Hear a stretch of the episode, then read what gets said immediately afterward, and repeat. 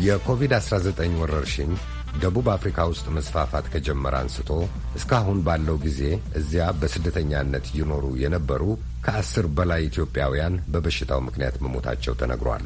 ከማኅበረሰቡ መሪዎች አንዱን ያነጋገረው ገልሞ ዳዊት ዝርዝሩን ይዟል። አቶ ፋኖስ ኃይሌ በደቡብ አፍሪካ የኢትዮጵያውያን ማህበረሰብ ጸሐፊ የኮሮና በሽታ በአገሩ ከተከሰተ ወዲህ በደቡብ አፍሪካ ነዋሪ የነበሩ ቢያንስ ከአስር በላይ ትውልድ ኢትዮጵያውያን በኮሮና በሽታ ህይወታቸው አልፈዋል ብለዋል። በደቡብ አፍሪካ ዘጠኝ province ኦች ወይም በእኛ ሀገር አጠራር እንግዲህ ክልሎች አሉ።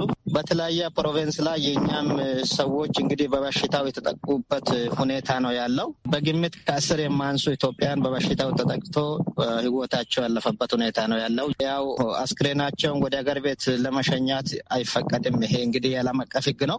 አንድ ሰው የኮቪድ ታማሚ ሆኖ በዛ ሀገር ከሞተ እዛው ሀገር ነው የሚቀበረው እና አንዳንድ እንግዲህ ባሉበት municipality ዎች የቀብር አቅጣጫዎችን እንድናሳይ እኛ ጋር ነው የሚደውሉት እና ከአስር የማንሱ ኢትዮጵያውያን እንግዲህ እዚህ ሀገር እንግዲህ ህይወታቸው አልፎ እዚህ ወደ አፍሪካ ነው የተቀበሩት።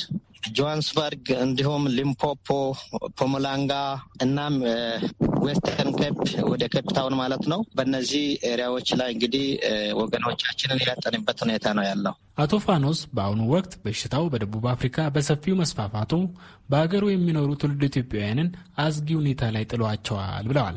የደቡብ አፍሪካ መንግስት በሽታው መስፋፋቱን ተከትሎ እርምጃዎችን ወስዷል። በሀገሩ ያሉ ትውልድ ኢትዮጵያውያን ወረርሽኙን ተከትሎ የተወሰደው እርምጃ ሕይወታቸውን ማናጋቱን ይናገራሉ። መለስ ጎጃም በጆሃንስበርግ ከተማ አቅራቢያ የሚኖር ትውልድ ኢትዮጵያዊ ነው። የአንድ ልጅ አባት መለስ ባለው ትንሽዬ የፍጆታ ዕቃ መሸጫ ሱቅ ቤተሰቡን ማስተዳደር እየከበደው እንደመጣ ይናገራል። ገበያ የለም የምናገኘው በቤት ባለቤትም ሰው ቤት ነበረ ቡና ፍልተ ያው እንትን የምትለው እዛ ሁኔታ ያው ይሄ በሽታ ከገባ ወዲህ ስራም ይሄን አይልም ነው። በተለይ አሁን ባለትዳር ሆኖ ቤተሰብ ላለው ሰው በጣም ከባድ ነው። የቤት ኪራይ ያስቸግራል። ድሮ የሚሸጡ እቃዎች ብዙ ነገሮች አሉ። እዚህ ሀገር አሁን ሰዎች የዚህ ሀገር ዜጋ የሚጠቀሙ ነገሮች አሉ እነዛን አሁን አንሸጥም፣ በሽታም ስላለ ተከልክለዋል። በዛ ሁኔታ የሚሰራ ሰው በጣም ደካማ ነው። አሁን ሶስት ሺህ የሚሰራ ሰው አንድ ሺህ የሚሰራ ነው በአሁኑ ጊዜ። አሁን ዜጋ ነው በብዛት እየሞተ ያለው።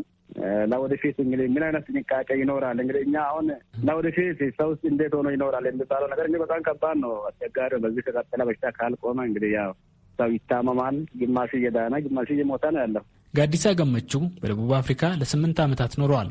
በጉልበት ስራ እንደሚተዳደር የገለጸው ጋዲሳ የኮሮና ቫይረስ ከተከሰተ ወዲህ ስራ በመጥፋቱ ለችግር መዳረጉን ይናገራል።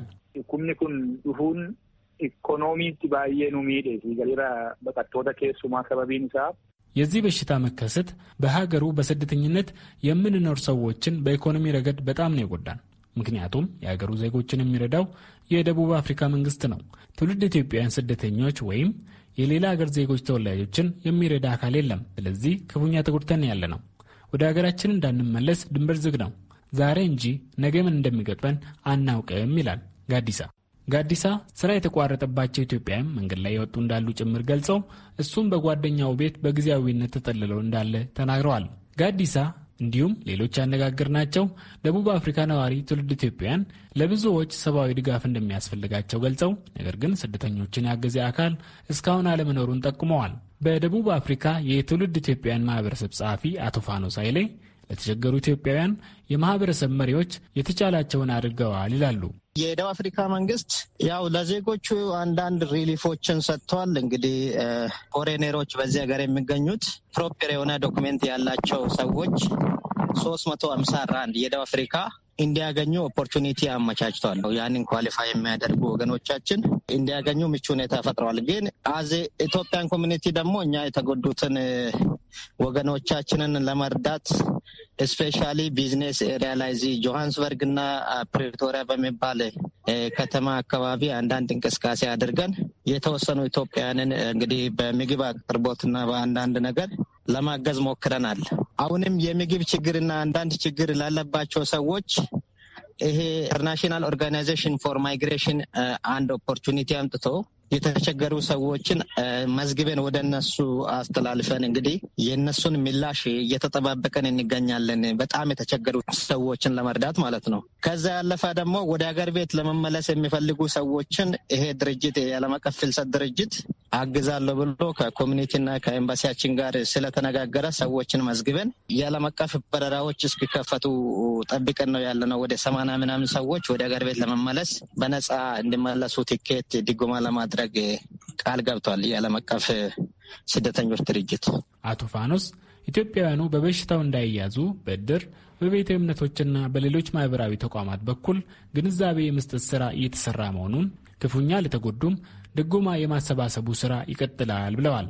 እስከ ዛሬ ድረስ በደቡብ አፍሪካ ከግማሽ ሚሊዮን ሕዝብ በላይ በኮሮና በሽታ የተጠቃ ሲሆን ከ10 ሺህ በላይ ደግሞ በዚሁ በሽታ ሕይወታቸውን አጥተዋል።